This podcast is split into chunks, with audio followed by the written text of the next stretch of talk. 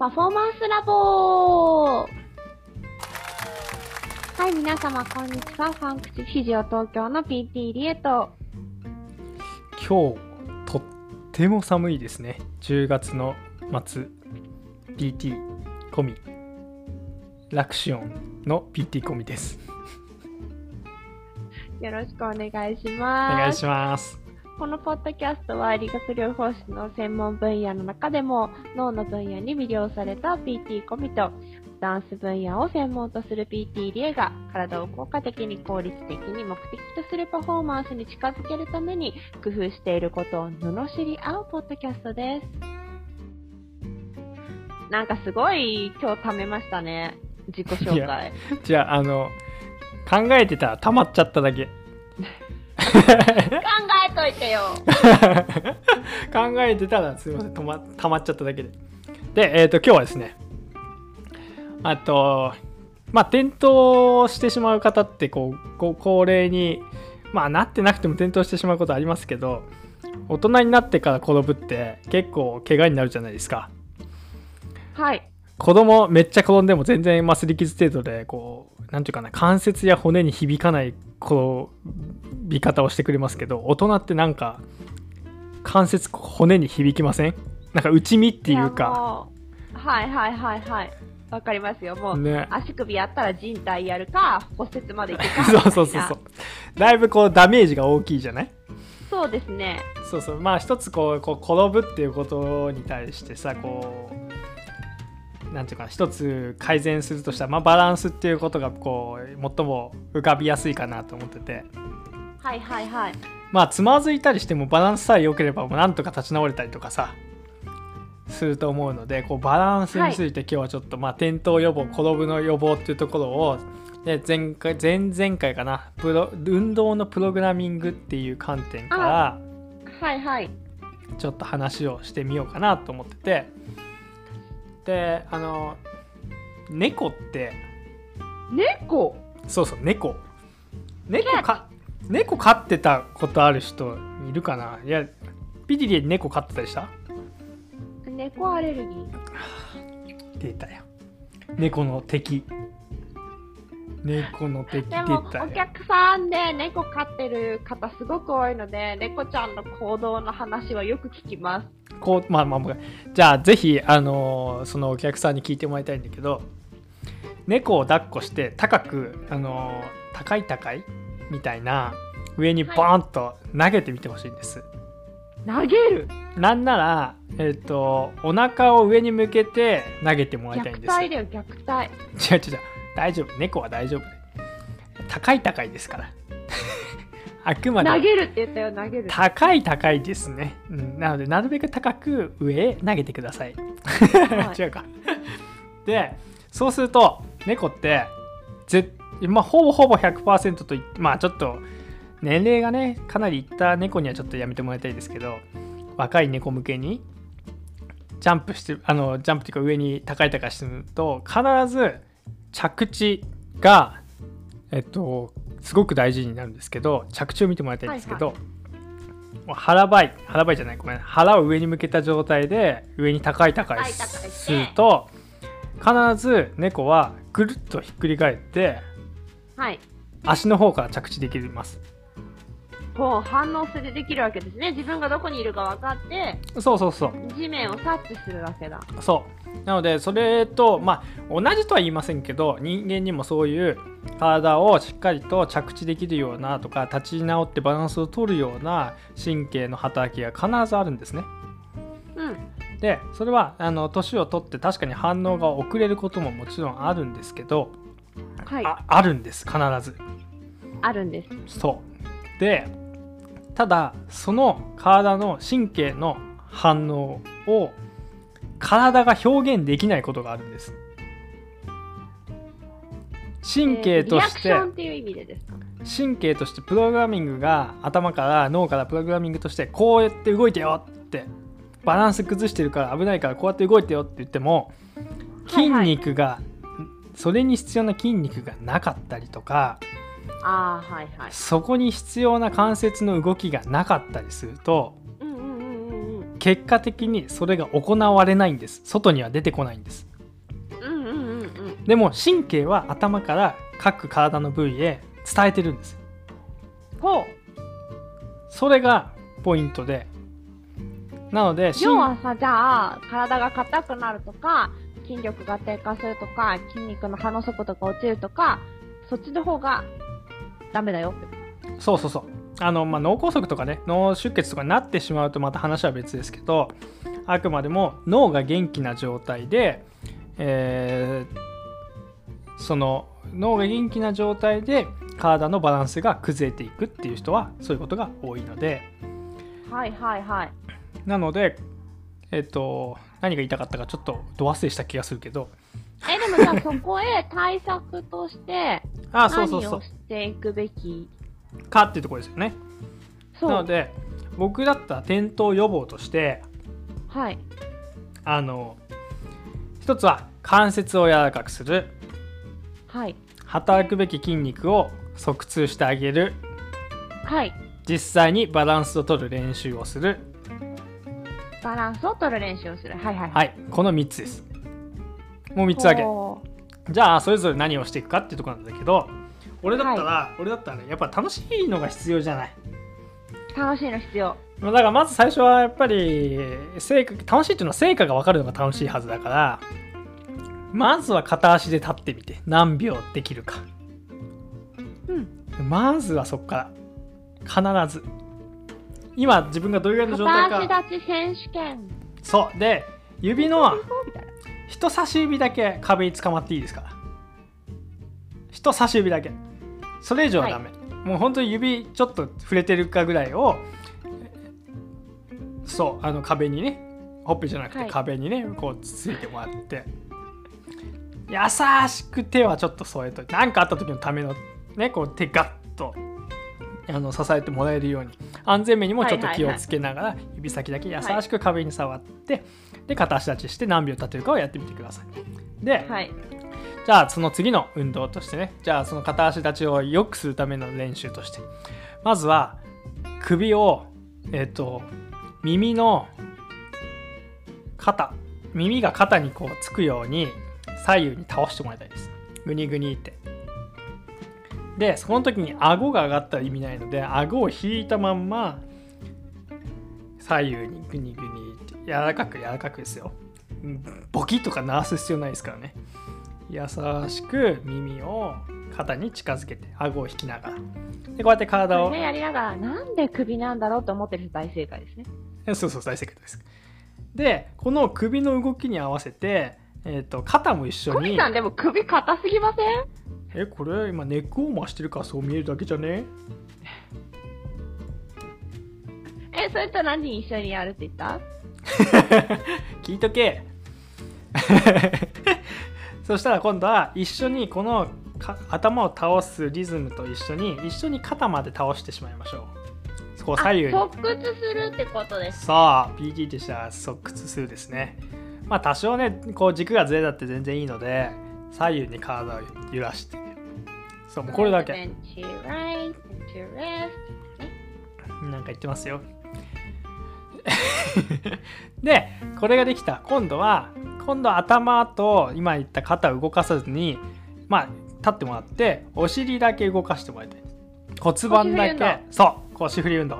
でもしできるんだったらそうそうそうダンシングサンタになろう。でもしできるんだったらえっ、と丸く。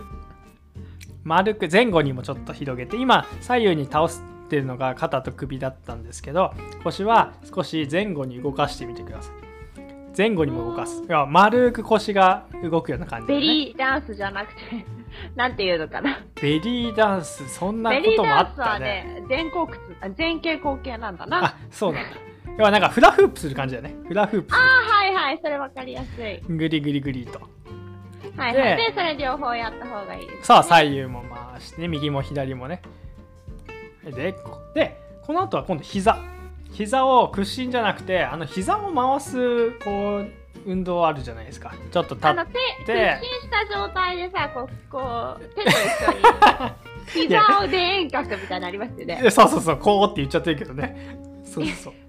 そうそうそう。あ、はい。ちょっと膝に手をついてもらって。とこに置いといてもらって、膝で、をぐるぐるぐるちってね。そうそうそうぐるぐるって。これも右左やってもらって、ね、でこれで、えっと、バランスに必要な膝股関節、えっと、腰胸首っていうこう関節をほぐせてるんです可動域を得るってことですね。まずは可動域の変数を良くしますはい。で今度はじゃあそれに必要な筋力をの変数をちょっとだけ上げておおきたいのではい。立った状態で背伸びです立って背伸び。まあえっ、と、背伸びを連続してやる、それとも、こう、ステイする。ステイしましょう。ステイしましょう。高く背伸びしてぐーっともういやできるだけ高く。もうこれ以上は伸び上がんないぞっていうくらい。もちろん壁に手ついてもらって全然いいですからね。もしくは両手はいはいはいはい壁についてもらってもいいぐらい。なので顎が上がんないように顎を引いたまんまとにかく背伸び。あの天井に頭がつくまでやってください。はいはい。いやいや、はいはいじゃないですよ。そこ絶対つかないから、そこはいはいじゃ困るのよ。そこ、いやいや、天井に頭つきませんからっていうとこですから。ね？ツッコミ、ツッコミ忘れを今していやはいはいはいとか言われちゃって、いやいや、ちょっと、頭はつきませんからどう頑張ったって、それ身長何メーターですか？はい。じゃあ、行きましょうか。で、はい。で、この後に大切なのが、目線とどこを気にするか。うん今あの関節の変数柔らかくして筋力の変数を上げて、えっと、バランスを反応しやすくしてますはいはい。で運動のプログラミングで大事なのが自分の重心バランスの変化にどう気づけるかなんですねなので一つは視覚を使うことはい。視覚もう一つは体勢感覚を使うことはいはい。いいですか？なので片足立ちをするときは一点どっか場所を決めてその視点だけをずっと見ててくださいほもうそれだけ。で、もう一つは、足の感裏の感覚、どこに体重が乗ってるかを感じてほしいです。う。うん。目は一点を絞って、感覚は足の裏。はいはい。OK? これで、うんこれでバッチリです。これで、これって、その一点集中はなんか、近いものをさ、こう。あ、ちょっと遠目がいいね。ちょっと遠目がいい遠目ね。がいいですね。遠目がいい遠目がいい遠目を一点集中ってなんかぼやーっとその辺を見てる方がいいですよね、多分。そうそう、遠目がいい、遠目がいい。もうちょっと遠目がいい。近くじゃなくて、まあ、下とかでもなくて、だできれば目線と同じ高さ目の、線の同じ高さで、なんか、何か目標物を。そうそうそうそう。そこをもうずっと見てもらって、その状態で、えっと、その、自分の目の裏側は全部自分の体スキャンをするみたいな感じですかね。目の裏側、いやいや、えっとね、目の裏側？いや、だからほら、目の裏側？自分の体勢感覚を上げなきゃいけないから、遠くを一点見てるんだけど、なんか自分の体に気づけなきゃいけないじゃない？あ、えっとね、うん。でもね、見たままでいい。あ、見たままでいい。見たままでいい。で、足、感覚は足の裏のだけ。もうそれだけ。で、とにかく気をつけすることね。どっかで力があって、膝、あの、背中が曲がったりとかしないように、気をつけの状態で、目線をしっかりとそこを見つめて、足の裏の感覚だけでいいです。全身の感覚は、なかなか注意が向きにくいので、全部には。足の裏だけでいい。足裏、裏集中ですね。そうそうそう。で、え今これ両足。片足であのバランス取るときにね片足も。片足。片足バランス取るときにね。なので、ば片足ってなった瞬間に足の裏の感覚と目線だけ、この2つだけ気にしてほしい。はいはい。OK。で、そうすれば、足の裏の感覚と目があれば、自分の重心、体のバランスがどう動いてるかが大体わかるので、それは何でかというと、右に偏ってるのかとか、前に行き過ぎてるのかとか、左に行き過ぎてるのか、後ろに行き過ぎてるのか、っていうことが意識的に勝手にわかるので、うん。それに応じた反応をしてあげればいいだけで。反応するとは？前に行き過ぎてんだったらちょっと後ろに行けばいいですよね。後ろに行き過ぎてんだったらちょっと前に行ってあげればいい、内側にうんね左に行き過ぎてんだったら真ん中に戻ってくればいいですよね、はいはい、はい。そういう反応を感じながらしていくとバランスのプログラミングとしては微調整をかなずーっとしながらバランスを保持し続けられるのでで股関節だとか膝関節背骨の骨腰椎脊腰椎胸椎頸椎っていうところもほぐして筋肉反応しやすくしてますからそれが、えっと、しっかりとトレーニングできるとバランス30秒ぐらいは片足立ちしてきていくんじゃないかなと思うので。なんかこう、なんていうんですかね、どっか行っちゃったら戻る能力をその足裏から感じてトレーニングするってことですね。そうそうそうそうそれをまあまず動ける可動域を作ってっていうことが最初かもしれないけど、そうそうそうそう可動域と。それができる筋力がちゃんと備わる必要があるのでかなその順番でだからややりましたはい。関節を柔らかくして筋力をつけてでそれをトータル的にバランスをサポートする、えっと、調整する変数を入れてあげてバランスを取るっていうことですねはい。そうっていうのをこんなことをこうなんかこう地域の転倒予防教室みたいのでやってもう5人1グループずつ5人1グループずつぐらいのこうねグループ作って片足持続時間競争みたいのやりたいんだけどね。やるのね。そんなのやりやりてたいなと思っうん何そんなおばちゃんみたいな。めっちゃバレエいいじゃんって思っちゃった。めっちゃ。バランスっていう意味で？そうそうそうそう。そりゃっていうかそうだよ他のスポーツよりもそのか、まあ、バーを持ちながらバーって言ってなんかうんうん。ね支える横のバーを持ちながらまず始めるわけですよ。そうだね。バーを持ってる方の足を基本的に軸足としてうん。反対の足を動かし続けるうん。のをうん。だいたい3 4 0分最初にするんです。きついね。シンプルに。きついんだけシンプルにきついね。そうそうそう。だけどそれが足が床についてるところから上がっていくとこだったり速さ変えたりとかうんうん。めちゃめちゃいいバランス練習でしょ？うんうんで、まあ、そこからかかと上げたりとかもするわけで、めっちゃバレエいいじゃん。って今思ってました、この転倒予防に。までも、あそうだね。あのこれ結構、まあ、インスタライブとかいろんな場面で言ってるんですけど、この足裏をついてる、感じることっていうのはすごい大事で、うんこれがかかとに行き過ぎちゃったことが当たり前になっちゃったら多分そのバランス感覚っていうのは崩れちゃうし、うん。せっかく緩めた足首が変なところで固まってしまうと思いますし、筋出力も変わってきちゃうので、足裏を感じることは大事だし、だけど、ちゃんと全体的についてるっていう風に感じること。うんうん大事かなって思います。だからどっか、どっかが上がったなと思ったらそこをちゃんとつけに行くっていうのが、多分さっき小見さんが言ってたバランスっていう練習だとは思うんだけど、それが、まあ、ずっと同じとこにいるのが当たり前にならないようにちゃんと練習してあげないと、小見さんの言ってることが意味がなくなっちゃうし、まあ、めっちゃバレエいいじゃんって言ってる私が、そのバレエがいいバランス練習にならなくなってしまうので、うんそうだねそう、そこは大事かなって思いました。なのでこうぜひねこう、まあ、バレエとかダンスとかねまあそれバレエじゃなくてもきっと同じようなこうバランスっていうのは鍛えられると思うから、そうそうそうそう。ね、こうなんかこうバランスの練習としてやるのはすごくまあその私がこうグループ競争をやりたいって思ったのはもうまさにそういうところでバランスの練習しようって言ってバランスなんての練習なんてできないんですよ。